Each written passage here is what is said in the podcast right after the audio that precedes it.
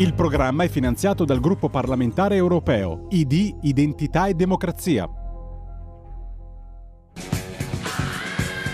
Va ora in onda Orizzonti Verticali Europa. Approfondimento sulla politica europea.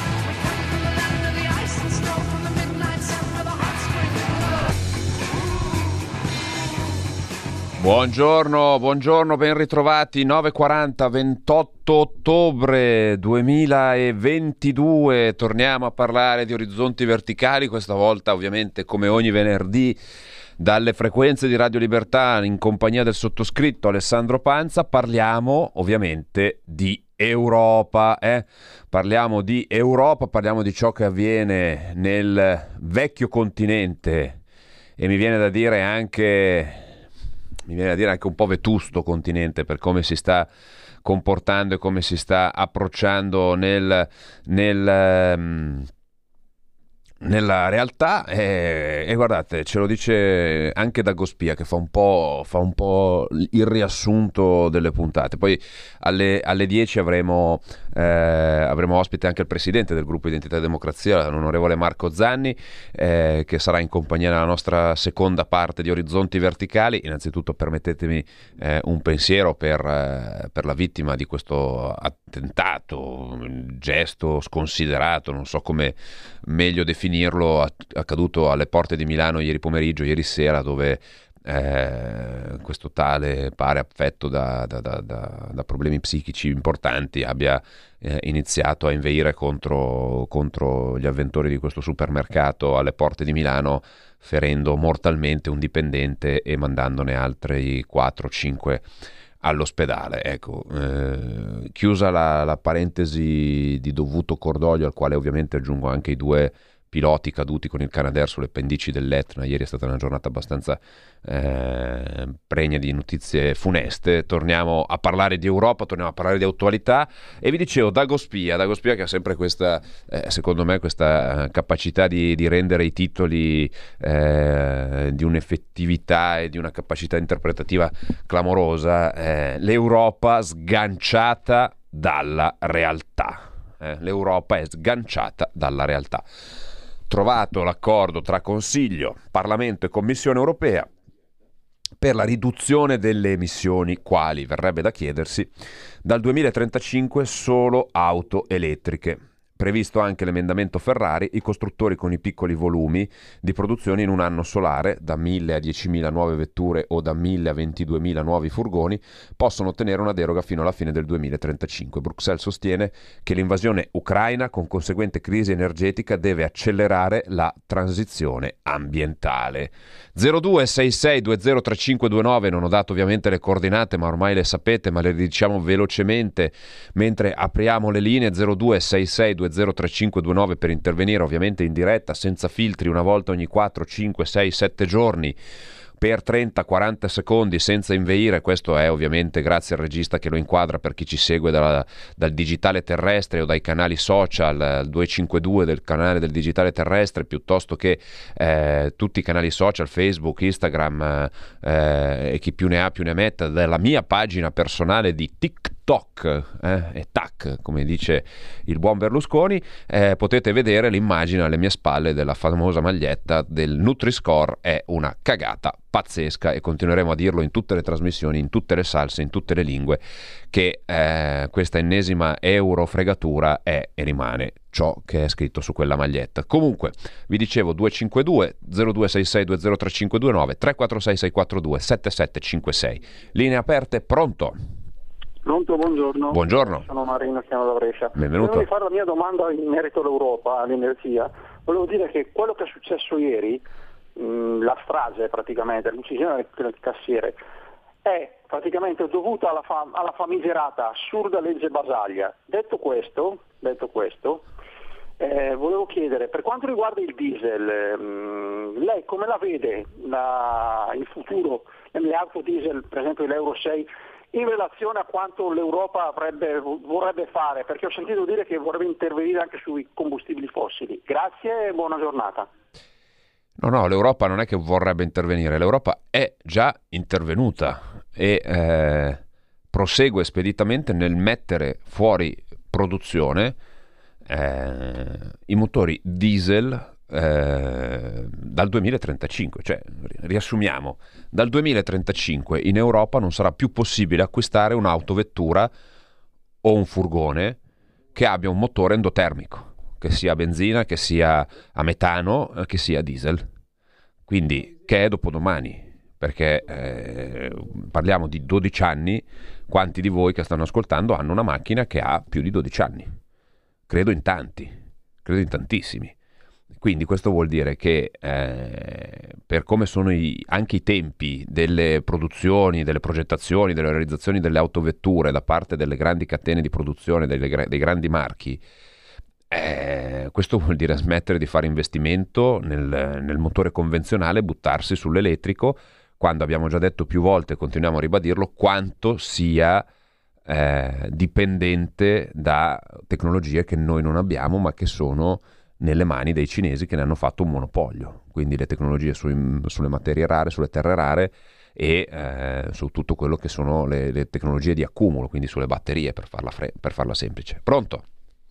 Pronto, eh, Marco Provinci Torino. Benvenuto. Velocemente, argomento Europa, ehm, umilmente faccio notare che la posizione a 90 gradi, per usare uno, una espressione direi molto azzeccata, eh, di, di, travaglio della, della Meloni eh, ormai eh, ci, ci, condanna perché è inutile dirlo, eh, noi siamo la, la, la 51esima stella Yankee, quindi il destino sa ahimè molto triste eh, personalmente. E brevemente sulle, mh, mm, ehm, sul, su quanto è successo alla Sapienza, sto notando che quel che è rimasto della sinistra sta scaldando i motori con le sue troppe cammellate. Unica conferma e rammarico sincero è che se ci fosse stato questo governo durante durante la, la, la pandemia eh, il lockdown e gli arresti domiciliari sarebbero durati non 24 mesi ma 24 ore sarebbero durati un giorno Va bene. domiciliari. Grazie, Ciao, grazie, arrivederci. Ecco, cerchiamo di stare però gentilmente sull'argomento, stiamo parlando di, eh, di, auto elettriche, stiamo parlando di transizione più o meno digitale, tra- transizione più o meno eh, scusate, transizione eh, ambientale, transizione ecologica, che sarà eh, verosimilmente un, un, salto nel vuoto dove con difficoltà si riuscirà a capire cosa succederà nel, nel futuro, anche perché ricordiamo che non ci sarà questa capacità di riconversione di tutto il settore dell'automotive europeo, che ricordiamo essere sempre stato un settore trainante. Pronto? Buongiorno signor Panza Lisetta. Buongiorno. Io volevo parlare sulla spesa pubblica invece, se non le dispiace. Due parole. Veloce, sì, sì grazie. Ecco, infatti so che poi mi taglia la telefonata. Allora, l'aumento della spesa, secondo me, signor Panza, pubblica, non potrà continuare a lungo perché a Bruxelles si sta preparando la battaglia per il nuovo patto di stabilità e l'Italia deve presentarsi a questo appuntamento con i compiti a casa ben fatti. La saluto, arrivederci. Grazie, grazie, però è stata brava perché ha introdotto uno degli argomenti di cui parleremo dopo con il Presidente Zanni, appunto patto di stabilità, quadro economico generale dell'Unione Europea. Ieri avete visto la, la, la BCE ha aumentato di 75 punti base eh, il costo del denaro, eh, scontentando eh, l'asse, chiamiamolo così, però diciamo che i paesi meno soddisfatti di questa iniziativa sono eh, Francia e Italia, mentre ovviamente ne gioiscono, ne giovano eh, Germania e i cosiddetti paesi frugali, eh, che sono ovviamente meno esposti dal punto di vista del debito, quindi eh, non, non, serve un, uh, un, professore di economia per capire che chi ha più debiti quando il costo del denaro aumenta e gli interessi salgono eh, è peggio rispetto a chi di debiti semplicemente ne ha, ne ha, molti di meno. Non è che non ne abbia, ma ne ha, ne ha molti di meno. Pronto? Pronto, buongiorno. Buongiorno, chieda, chieda dove chiama. Mi chiamo Davis, chiamo da Malaga, Spagna. Benvenuto. Grazie. No, ma vorrei ma mi assicuri, sì, lei mi rincuori, ma se un giorno dovesse andare in Europa un governo, diciamo, conservatore, un presidente che l'opposto della von der Leyen, questa, questa pazzia che hanno votato ancora ieri si potrà cancellare o è irreversibile? Grazie. io veramente non ho, non ho, parole. Mm. Anche qui ne stanno parlando, anche qui in Spagna i eh, certo. media. Eh, certo, diciamo certo, che anche la Spagna ha il suo, non... ha il suo, bel, eh, il suo bel bacino di produzione di, di, automotive, non solo perché ha una casa automobilistica con la Seat importante eh, di bandiera, ma c'è anche molta produzione di Volkswagen, sapete l'accordo ormai Seat fa parte del gruppo Volkswagen, quindi c'è anche la produzione di molte auto, ma non solo, eh, ci sono molte case automobilistiche, credo anche Fiat faccia qualcosa in Spagna, non vorrei dire una stupidaggine, ma mi vado a memoria. Eh, no, certo, nulla, nulla è irreversibile, eh, nulla è irreversibile per carità, solo la morte lo è, fortunatamente o sfortunatamente. Eh, però è chiaro che per come si sono messe le cose in questo frangente storico, eh, sarà, sarà, difficile, sarà difficile. Ricordiamo che il fautore di questo scellerato piano che si chiama eh, Fit for 55, che vuol dire eh, in forma, a posto, a pronti per, eh, per, il 55, che vuol dire ridurre del 55% sostanzialmente le emissioni, che vuol dire avere l'Europa a neutralità climatica entro il 2055. Sono tutti numeri che vengono poi buttati lì un po', un po a caso, eh, perché una volta c'era il 2020, la riduzione del 20% delle, delle, emissioni entro il 2020, obiettivo mancato, adesso c'è il 2030, hanno alzato l'asticella, cioè più avanti si va col tempo, più l'asticella si alza, più gli obiettivi non vengono raggiunti, più si fanno danni a livello industriale, produttivo, economico. Pronto? Pronto, salve, sono Ferdinando, telefono per provincia di Verona. Benvenuto. No, niente, io volevo chiedere una differenza tra lei, a lei tra il, eh, fanatismo eh, musulmano dove si riempiono le bombe e si fanno esplodere e l'idiozia del suicidio collettivo che eh, noi stiamo perpetuando nel nome del Dio America, nel nome del Dio eh, Atlantismo e nel nome del Dio Europa. Ecco, io vorrei sapere questa differenza perché vedo che noi comunque abbiamo abbandonato l'idea di dire ah, ciao ciao a questi pazzi che veramente ci stanno portando a, a, alla rovina. Salve, grazie. Chiarissimo, grazie. Prendiamo un'altra telefonata. Pronto? Pronto, sono io. Buongiorno, chi è da dove chiama? Eh, buongiorno, telefono da Como. Eh, io volevo prendere il, il suo nome per cortesia. Eh, Pippo, Pippo da Como. Pippo da Como. Eh, niente, io volevo dire una cosa. Eh, l'elettrico eh, per me eh, potrebbe andare bene, ma no, non è la risoluzione, perché se come qui in Italia che eh, facendo tutto il percorso italiano prendo l'autostrada ci sono sempre interruzioni. Se la macchina domani dovesse essere completamente elettrica, quanti carro attrezzi dovranno entrare per rimuovere tutte le macchine che saranno ferme perché non, non, si, sono, si, sono, scaricate per il lungo periodo delle colonne. E poi voglio dire un'altra cosa, noi parliamo di sistema ecologico, ambientale, le macchine elettriche, ma noi l'usato perché lo mandiamo all'estero piuttosto di andare in rotomazione? Noi facciamo della gran propaganda sull'ambientalismo, poi quando cambiamo la macchina, le nostre autovetture, le autovetture vanno nei paesi cosiddetti poco... Chiarissimo, poco chiarissimo, chiarissimo. Grazie. Eh, allora, eh problema di cui abbiamo discusso a lungo, ma che, che è bene ribadire. Eh, non è tanto il problema poi dell'approvvigionamento, insomma, di avere le, le auto, le, le, infrastrutture, eccetera. C'è anche un problema di produzione dell'energia. C'è anche un problema di produzione dell'energia perché ehm, c'è, ehm, c'è un problema. Eh, lo vediamo in questi giorni, lo vediamo in questi giorni, di quanto sia difficile produrre l'energia senza eh, aver differenziato, senza aver eh, implementato la nostra produzione o anche semplicemente la nostra sovranità energetica.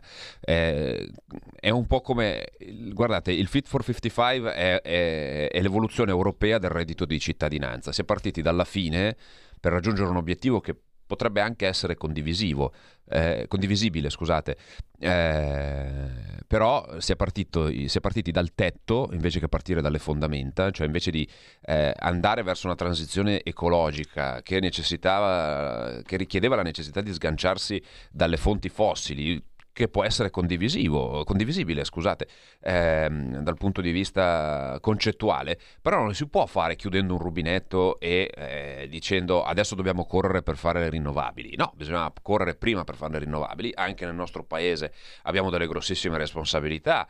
Eh, una su tutte si chiama eh, si chiama sovraintendenza, eh, le varie sovraintendenze che hanno bloccato i, i, i, pannelli fotovoltaici sui tetti dei capannoni nelle aree industriali, per quale motivo non è dato saperlo, ma abbiamo perso tempo, anni, kilowatt, competitività eh, e eh, partendo poi dal presupposto che queste tecnologie oggi noi non le abbiamo più, quindi noi ci togliamo da una dipendenza per metterci in un'altra. E in più aggraviamo la situazione eh, bloccando quello che comunque ci garantiva un minimo di, eh, di autonomia e di sovranità. Pronto? Pronto. Buongiorno. Buongiorno.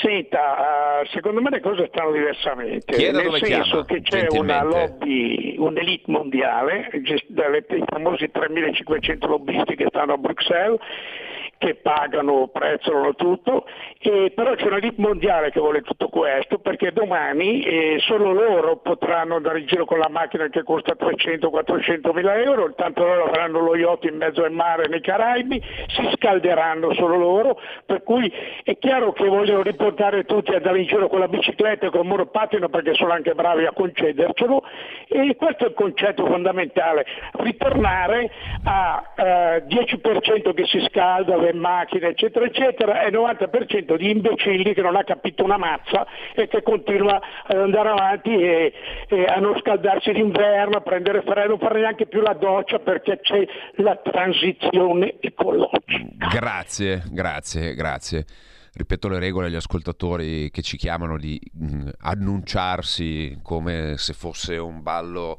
eh, come se fosse un ballo regale battendo il bastone tre volte per terra con nome e eh, località di provenienza. E siccome la regia sta facendo le indagini di mercato e vuole capire eh, come e da dove ci ascoltate se ci dite anche ehm, se ci dite anche come ci ascoltate, cioè se ci ascoltate tramite il digitale terrestre, se ci ascoltate tramite i social, se ci ascoltate tramite la radio, insomma, come siete arrivati a conoscenza di questo sciagurato programma, ci fa anche piacere così sappiamo dove possiamo e dobbiamo migliorare. 0266203529, pronto? Pronto? Buongiorno, chi è da dove chiama? Allora, mi chiamo Dario, chiamo dalla provincia di Treviso, vi ascolto dall'app del telefono. Bravissimo, un... bravi, promosso. Un... A 20 minuti di trasmissione può dire quello che vuole, bravissimo. Sto scherzando. All- allora, mi ricollego leggermente al discorso che faceva l'ascoltatore precedente, no? cioè dicendo che le macchine costano tantissimo se le possono permettere solo certi. Io direi che se anche le macchine costassero poco, adesso in Italia ci sono circa 35 milioni di autovetture, senza contare camion, furgoni e mezzi commerciali, solo di autovetture dove la produciamo la corrente per far funzionare queste auto, lasciando perdere il fatto appunto che se si transige, se c'è la transazione eh, ecologica, questa dovrebbe interessare anche navi, trattori, mh, mm, camion, mezzi meccanici, rusperi, tutta questa cosa qua. Dove la produciamo la corrente per far funzionare queste cose qua? Grazie, vi Grazie. Eh, dove la produciamo? La produciamo col gas che arriva dalla Russia. Eh, se il gas dalla Russia non arriva più perché ci sono mille e uno ragioni più che condivisibili per il fatto che questo gas non arrivi più, molto semplicemente eh, ci vorrà del tempo per andare a cercare del gas da qualche altra parte. Eh, noi non ne abbiamo abbastanza, eh, il nucleare non lo vogliono fare o comunque sono molto resti a farlo e comunque ci vuole tempo e comunque ci vogliono tanti soldi e comunque ci vuole... Eh, non è una cosa che fai domani mattina, non è che domani mattina uno si sveglia e dice ciao, tiro su tre centrali nucleari e in 15 giorni sono operativo. No, ci vogliono per, tra processi autorizzativi e tutto quanto, se uno anche si mette a correre, eh, se, se, domani mattina la Meloni, il Presidente del Consiglio Meloni convoca un Consiglio dei Ministri e decide che per eh, garantire la sovranità eh, energetica del nostro paese vanno costruite subito cinque centrali nucleari eh, in aree, che ne so, militari, che così nessuno può dire a casa mia sono già aree militari, eccetera. Sto inventando, eh, non, non c'è nulla di tutto questo, sto facendo un paradosso però ora che si parte, si costruisce, si mette in moto, si realizza, ci vogliono almeno 7-8 anni. Quindi capite che in 7-8 anni o decidiamo che stiamo al freddo oppure non lo so. Velocemente il regista mi fa i gestacci, ma devo leggere tre messaggi. Ehm, eh, Marcello che si pone il problema delle auto in sosta e del riscaldamento nell'abitacolo e questo è assolutamente un, un problema. Eh, Guido che ci dice che le auto elettriche di produzione a smaltimento inquinano più di un diesel e PM10 prodotti dal traffico inferiore al 13%, 13% rispetto a quello delle caldaie, eh, l'Europa produce il 7% delle emissioni, mentre Cina e India, si chiede Mary da Milano, eh, secondo me le lobby sono al centro dei pensieri cinesi, sono al soldo dei cinesi, sì, vedremo. 0266203529, ma credo che le linee per il momento le sospendiamo un attimo, facciamo 30-40 secondi di pubblicità e poi torniamo con il presidente del gruppo Identità e Democrazia, Marco Zanni. Un nuovo modo per sostenere la tua radio. Visita radiolibertà.net. Ti basta un clic e potrai versare il tuo contributo volontario direttamente online. Potrai donare con ogni tipo di carta di credito, anche prepagata. Ti aspettiamo online su radiolibertà.net. Sostieni la tua radio con il tuo contributo volontario. Radio Libertà. La tua radio. Diamo voce alla nostra gente. Stai ascoltando Radio Libertà, la tua voce libera, senza filtri né censure, la tua radio.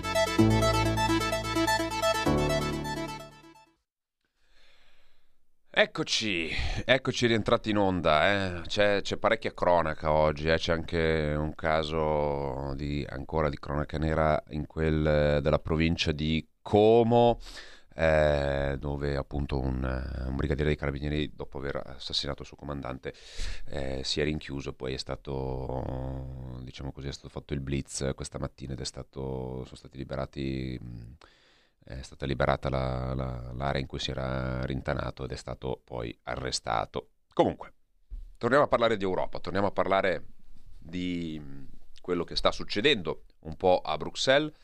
Abbiamo il nostro ospite si chiama Marco Zanni, bergamasco, giovane, eh, 35enne, 37enne, non ricordo precisamente, non me ne voglia il presidente, non mi tirerà le orecchie, però già presidente del gruppo Identità e Democrazia, già la seconda esperienza al Parlamento europeo, già una eh, importante eh, esperienza maturata sui terreni europei e eh, proveniente dal mondo della finanza, anche a Bruxelles si preoccupa di capire e di combattere contro tutte le nefandezze che l'Europa porta avanti, soprattutto dal punto di vista fiscale, ma soprattutto ancora dal punto di vista economico. Bentornato Marco Zanni.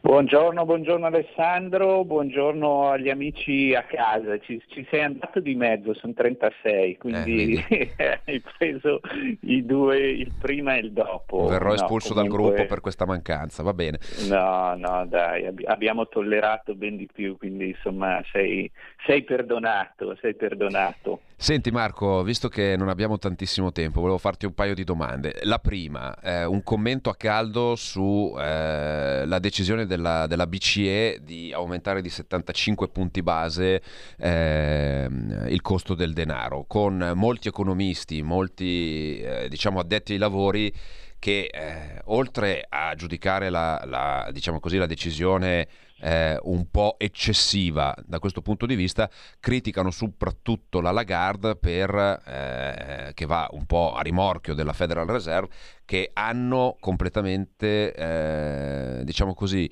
sembra non abbiano assolutamente idea di dove andare a parare, cioè loro aumentano i tassi perché c'è questo problema inflattivo, però sembra, ed è eh, abbastanza consolidata questa visione, che non ci sia però una, una prospettiva, si vada un po' dietro l'onda senza avere una prospettiva, senza avere una programmazione.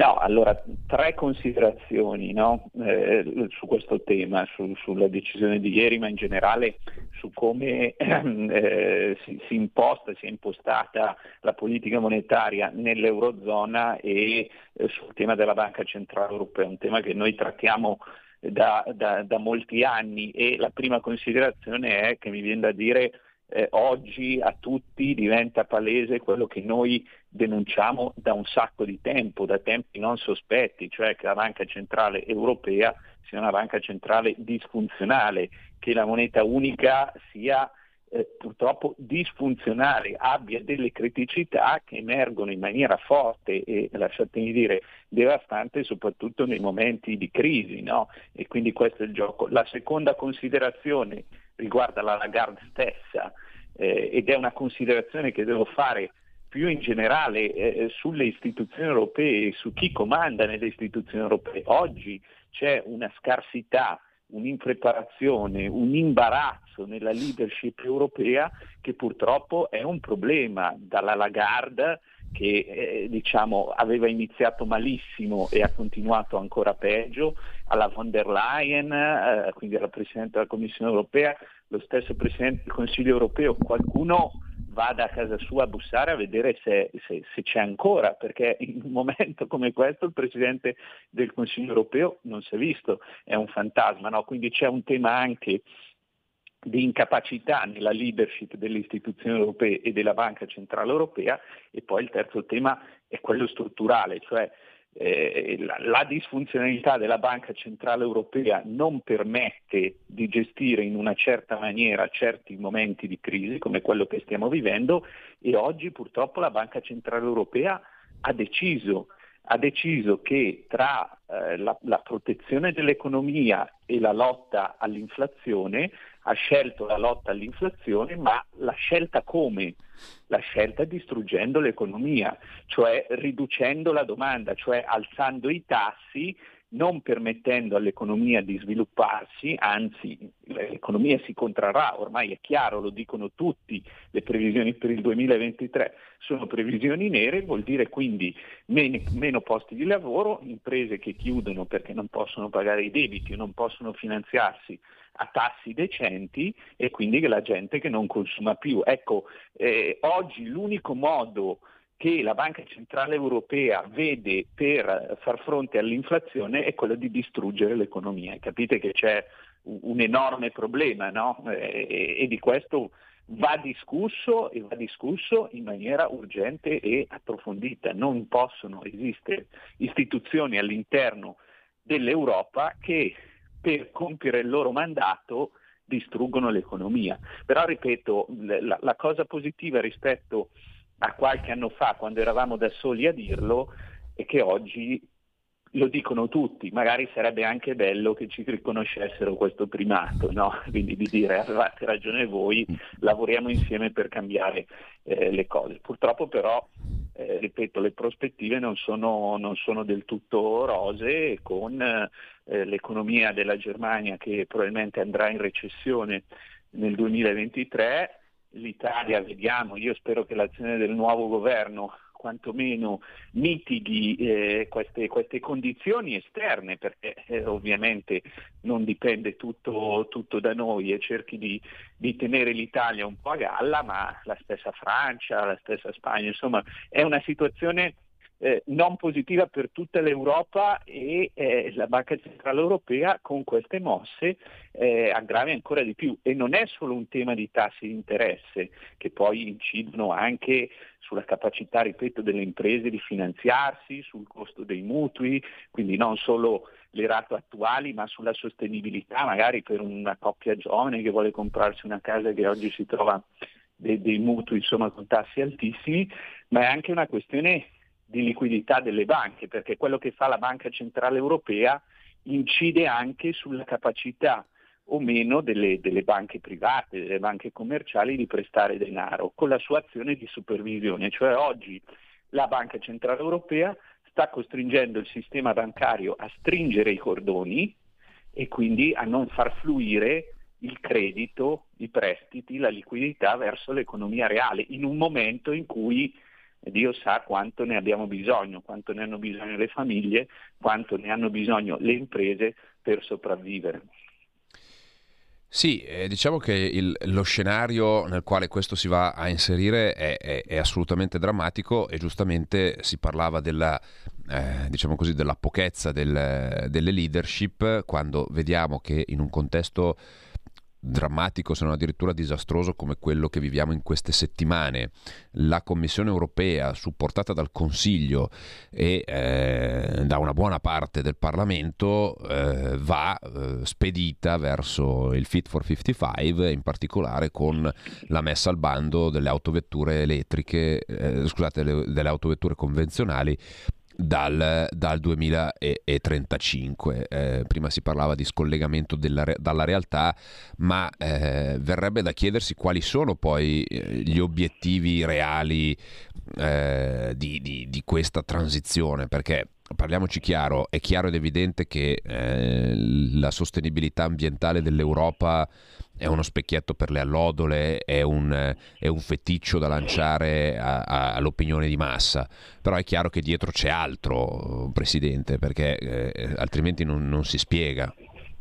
Beh, guarda, io ormai insomma, lo dicevi nella tua introduzione, è un po' di tempo che, che bazzico i, i palazzi europei e ho capito una cosa, non, non c'è mai una casualità.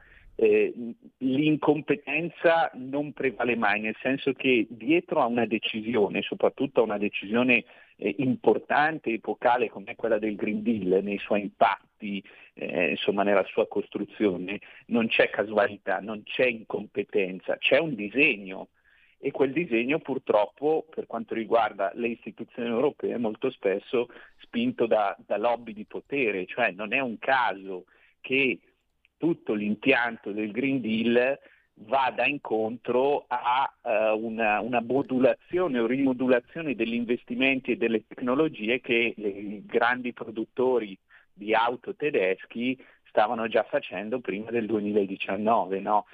quindi è, è, è chiaro che quello è l'impianto, è chiaro che c'era una necessità per la Germania di riconvertire la sua industria, e lo stiamo vedendo anche oggi, non è più un modello industriale sostenibile e come al solito quando il problema è tedesco diventa un problema europeo e molto spesso la Germania tende a sfruttare eh, diciamo, la sua grande influenza sulle istituzioni europee per socializzare i suoi costi di riconversione. No? L'abbiamo già visto con la crisi del debito sovrano, quando eh, la, la, la, narrativa comune diceva che qualcuno aveva salvato l'Italia, la narrativa invece reale, che è stata poi riconosciuta negli anni a venire, ha dimostrato che furono i tedeschi, tramite gli strumenti che poi confluirono nel meccanismo europeo di stabilità, a socializzare a tutti i bilanci pubblici degli altri paesi le perdite per attività speculative che aveva fatto il proprio sistema bancario. Ecco,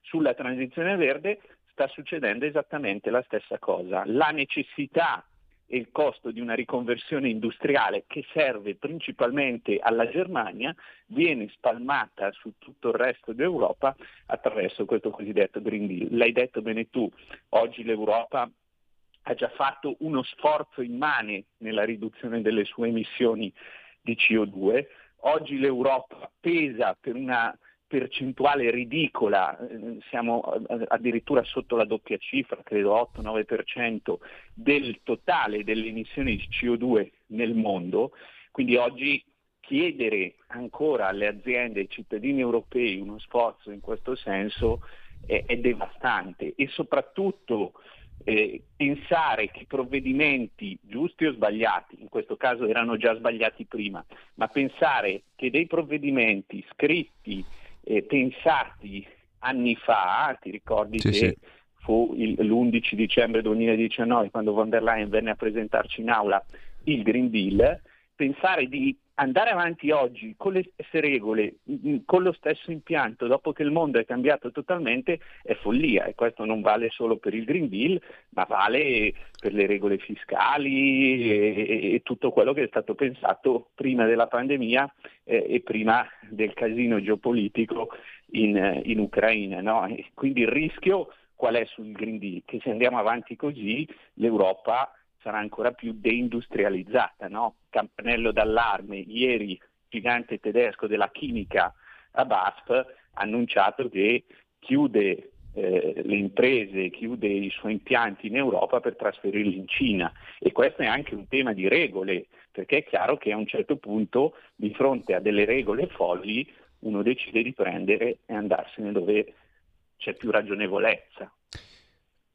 Marco, noi siamo, eh, anzi onorevole Zanni, la facciamo formale visto che siamo, siamo in pubblico.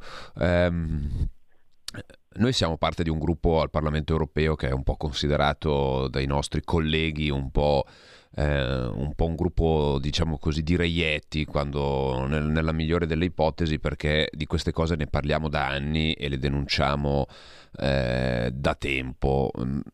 Ti faccio, ti faccio una domanda quale può essere la prospettiva di, di, di, questa Europa? Perché noi abbiamo sempre un po', diciamo così, declamato la, la, il superamento di questa Unione Europea e, e, la dissoluzione di questa Unione Europea per come è costituita, per come è costruita, basata su, su procedimenti a volte opachi, su, eh, su procedure bizantine dal punto di vista burocratico, su chiari ed evidenti eh, atti di influenza, di potere che vanno ad interferire sui processi legislativi.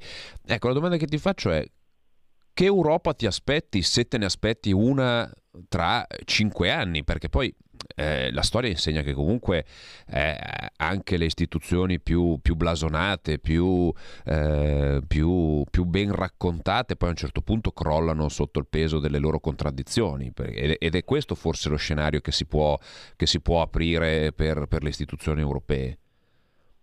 Beh, sicuramente oggi le istituzioni europee sono, sono, vittime di loro stesse, vittime soprattutto di eh, non aver capito quello che è davvero l'Europa, no? in senso più ampio.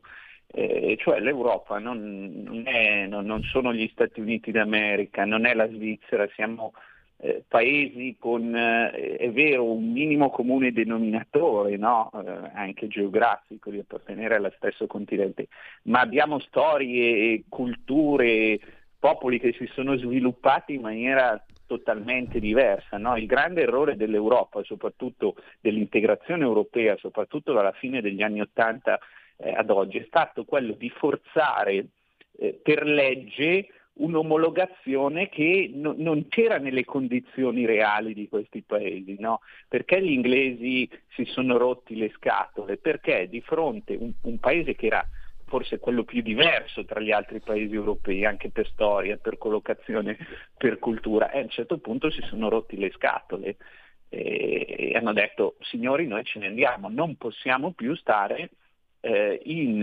un, una cooperazione che è così distante da noi, così distante dai nostri cittadini e non ci tutela. Poi lì c'è un tema, cioè c'era una maggioranza, cioè non, non basta liberarsi da quello che non va in Europa, bisogna anche avere un'idea e un progetto per quello che fai dopo, no? cosa che non è successo nel Regno Unito e ne vediamo oggi i risultati. Cosa succederà tra cinque anni, come vedo l'Europa tra cinque anni? Io in questi quasi dieci anni che sono a Bruxelles ho già visto una grande trasformazione di un'Europa che ha abbandonato eh, diciamo, certi modi di fare, è evoluta molto di più verso un'Europa intergovernativa dove gli Stati giustamente pesano di più nel processo decisionale, dove gli accordi si fanno in Consiglio, dove gli accordi si fanno tra primi ministri e capi di governo, perché quello è quello che può fare l'Europa oggi. Ripeto, non siamo un superstato, non possiamo annullare i nostri governi, le nostre identità, no? noi ci chiamiamo identità e democrazia proprio per un motivo. E, e, quindi questa è l'evoluzione che ho visto, questa è l'evoluzione che io vedo nei prossimi anni. L'Europa, l'Unione Europea diventerà sempre più intergovernativa, cioè non passerà, le decisioni cruciali non passeranno più eh, attraverso un metodo diciamo, dove vengono coinvolte tutte le istituzioni europee, ma il pallino e il centro del dibattito democratico e di cooperazione europea sarà in mano agli Stati. Poi tu hai ragione, eh, eh di, di grandi istituzioni, di grandi conglomerati che sono crollati nel corso della storia c'è pieno eh, da qualche anno storici, commentatori, politici, eh, anche molto europeisti, hanno paventato il rischio che se l'Unione Europea continua così, eh, il rischio di disgregazione, di balcanizzazione, di obsolescenza di questo progetto è molto alto. Cioè, pensate alla crisi energetica e alla, alla, pesantezza, all'inadeguatezza delle istituzioni europee nel rispondere alle emergenze. No? Eh, la guerra è scoppiata a fine febbraio del 2022, ad oggi noi non abbiamo ancora quasi niente dalle istituzioni europee, addirittura questo fantomatico price cap, poi insomma se serve o non serve ne discuterete, noi ne abbiamo discusso, è un dibattito interessante, però quello che è riuscito a partorire eh, la Commissione europea, le istituzioni europee, è un accordo debole che forse entrerà in vigore la primavera prossima, cioè a un anno dallo scoppio esatto. del problema, cosa che successe col Covid, cosa che successe col Recovery Fund. Quindi è chiaro che queste istituzioni non sono in grado di rispondere al mondo d'oggi e o cambiano o muoiono. Marco, Questo ce lo dice la storia. Eh, onorevole Zanni, eh, c'è un ascoltatore che desidera parlare con te. Buongiorno, chi sei da dove chiami? Sì, buongiorno, sono Manzoni, chiamo da, dallo Spalmas. Ben trovato. Mm, beh, ci conosciamo. No, allora, la mia è una domanda banale. Visto che chiedete sempre soldi per la radio, per la Lega, per qui, per là, per su, per giù, allora io fino al 2017 ho rinnovato la tessera di, eh, la tessera della Lega. Manzoni, scusami, eh, no, non è il momento. Grazie, ti saluto. Scusami, stiamo parlando di Europa, di tessere, parliamo in un altro momento. Perdona la brutalità, ma ho un ospite che ha tempo poco e andiamo al sodo. Marco, ti, ti faccio un, un'ultima, un'ultima, domanda. Chiedo veramente scusa col cuore, ma non, non è mia intenzione inter- interrompere gli ascoltatori in questa maniera, ma mh, mm, purtroppo siamo completamente fuori argomento. Eh, ti faccio u- un'ultima domanda. Eh, Ursula von der Leyen, ti faccio una domanda un po' più diciamo così di colore, eh, anche per dimostrare quanto sia, eh, sia debole la, la, proposta politica, l'offerta politica della, della, Commissione europea. Chi è oggi il vero commissario europeo? Cioè chi è che comanda veramente? Perché abbiamo visto Ursula von der Leyen è stata, è stata sostanzialmente definita un po' l'annunciatrice della Commissione, perché poi lei alla fine viene in Parlamento, fa dei grandi annunci, ma chi è che definisce? Perché gli ascoltatori ascoltatori queste cose, noi addetti ai lavori purtroppo lo sappiamo, ma gli ascoltatori da casa queste, queste informazioni non le hanno. No? Io alle mie spalle ho una maglietta con il Nutri-Score, contro il Nutri-Score perché eh, non c'è hai solo... Hai già dato un indizio, hai già dato un indizio. no, eh, Ursula von der Leyen è una leader molto debole e, e, devo dire anche qui noi con lungimiranza lo avevamo capito nel 2019.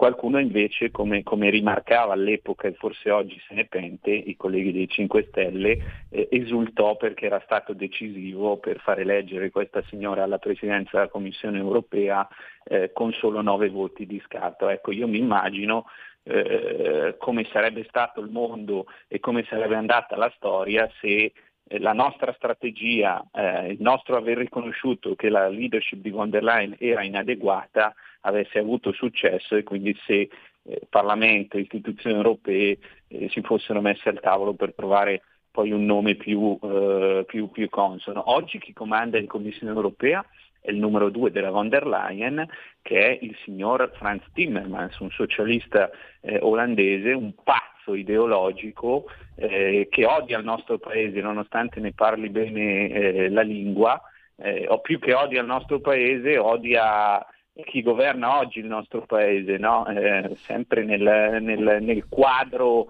eh, di commissari europei che dovrebbero essere indipendenti e non preoccuparsi di quello che accade negli Stati, questo è uno eh, dei, dei, 27 del collegio della Commissione che in campagna elettorale qualche settimana fa è intervenuto di più eh, dicendo che la destra in Italia non, non poteva vincere. No, è un uomo estremamente pericoloso, è un uomo fomentato dalla ideologia ed è un uomo che sta mettendo in pericolo il futuro industriale eh, l'occupazione, la, la, la capacità di competitività delle aziende dell'Unione Europea e soprattutto delle nostre aziende, dei nostri agricoltori, eh, di chi oggi in Italia vuole un futuro roseo, vuole lavorare, vuole produrre, vuole fare impresa, ma è soffocato da regole folli dettate dall'ideologia che partono dalla manina di questo signore che eh, agisce nell'ombra, perché immagino che degli ascoltatori quasi nessuno lo conosca,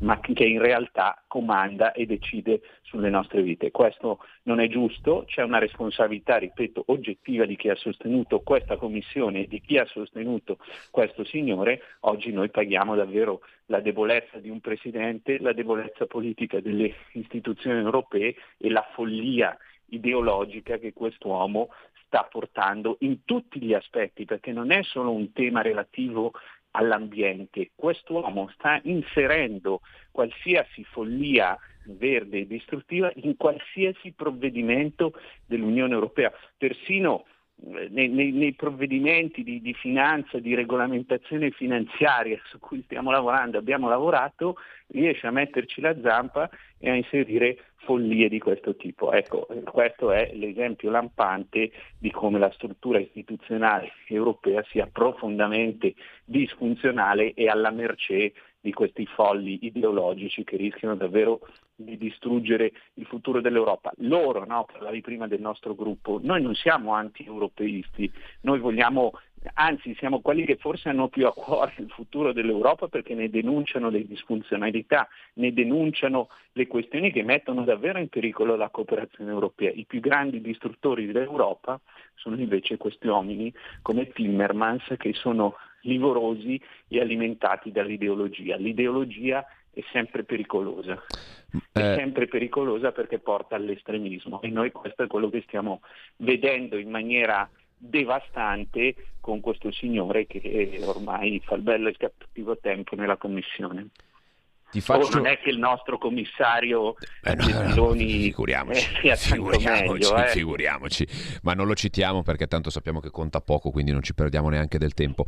Eh, ti faccio rispondere veramente come se dovessi rispondere a un tweet, a un nostro ascoltatore che ci scrive Ermanno, che è molto critico anche nei nostri confronti, perché ci dice che l'Europa non è riformabile, bisogna uscirne e anche noi della Lega ci siamo adeguati e non dobbiamo prendere in giro gli ascoltatori. Ecco, tu come risponderesti ad un Ermanno che è giustamente anche eh, arrabbiato per quello che sta succedendo e per quello che eh, si riesce o forse non si riesce a fare in, in, un contesto europeo così complicato e dove gli interessi eh, sono tanti e le battaglie da fare sono a volte veramente le battaglie contro i mulini a vento. No, gli rispondo molto velocemente che insomma, tutte le critiche sono costruttive, sono, sono da, da, prendere con spunto, quindi insomma eh, la, la, la, prendo così, eh, ma quello che, che dico all'amico eh, Ermanno che nessuno nella denuncia delle distorsioni europee ha fatto tanto quanto ha fatto la Lega in questi anni. E ripeto, non stiamo parlando no, di una battaglia no, da risico eh, a tavola tra quattro amici, cioè stiamo parlando di Davide contro Golia, la strategia è un tema importante in una battaglia e quindi pensare che le cose si possano risolvere, i risultati si possono portare a casa in maniera semplice in questa situazione non è, non è pensabile. Quindi io invito le persone che credono in Europa diversa a dare fiducia a chi per primo ha portato certi temi sul tavolo, a chi ha dato battaglia, a chi eh, ha mostrato al mondo, al pubblico, alle persone che non avevano accesso a certe informazioni quali sono le disfunzioni e le distorsioni dell'Unione Europea.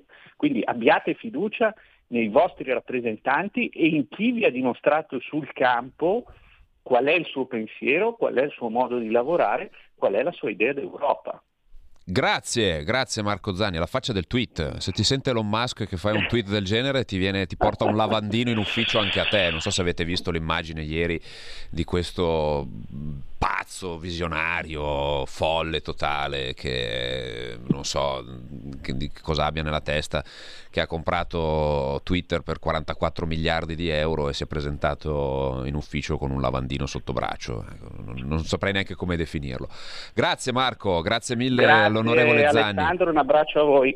Grazie mille, grazie per il tempo dedicatoci. Io mh, saluto velocemente gli ascoltatori che ci hanno scritto, eh, ci hanno mandato anche dei vocali che che non riusciamo purtroppo a, ehm, ad ascoltare. Eh, saluto Rebecca che ha scritto scritto che Pietro da Bergamo eh, che ci chiede perché i francesi non, eh, non, si impuntano un po' contro queste, queste decisioni facendo asse con, eh, con, Roma per contrastare la Germania. Grazie a Merida Milano che è una, un'assidua eh, ehm, ascoltatrice. Ringrazio anche Mario che mi vuole mandare via perché sono oh, troppo spocchioso, ma eh, adesso lo diciamo a Zanni, eh. Scusate, lo diciamo a Kainar che gli ho risposto anche al messaggino che mh, mm, lo facciamo presente al, eh, al, direttore. Caro Zanni, non è ideologia, è una manina esterna che viene da Occidente che ha progettato di farla fuori questa Europa. Non credo siano fessi questi personaggi, non credo siano burattini, forse anche prezzolati. Ci arriva un messaggio non firmato, ci sono molte cose che non sono riformabili, che continuano a stare in piedi con troppe continue. Una l'Europa, l'altro il sistema tributario italiano, strutture che non stanno in piedi, che meritano di essere abbattute ricostruite da zero, ci scrive Andrea da Torino. Il tempo tiranno è terminato a mia disposizione. Ci sentiamo lunedì in collegamento perché sarò in collegamento, non sarò qua presente in studio con voi, con orizzonti verticali. Ovviamente parleremo dell'attualità politica italiana dove vedete in queste ore c'è tanto da dire e da discutere e noi ci risentiamo invece con Orizzonti Verticali Europa la settimana prossima, sempre venerdì, sempre 9.30, sempre Radio Libertà, sempre 252 del digitale terrestre, sempre DAB, sempre eh, social, Facebook, Twitter, Instagram, chi più ne ha più ne metta. Grazie, grazie a tutti quelli che hanno partecipato e ascoltato, grazie a Beppe in regia, ormai lo chiamo così così non sbaglio più e siamo, e siamo tranquilli. Grazie per, la, per il supporto tecnico, grazie ancora a tutti, buon ascolto e buona continuazione con Radio Libertà. Avete ascoltato Orizzonti Verticali Europa. Il programma è finanziato dal gruppo parlamentare europeo ID Identità e Democrazia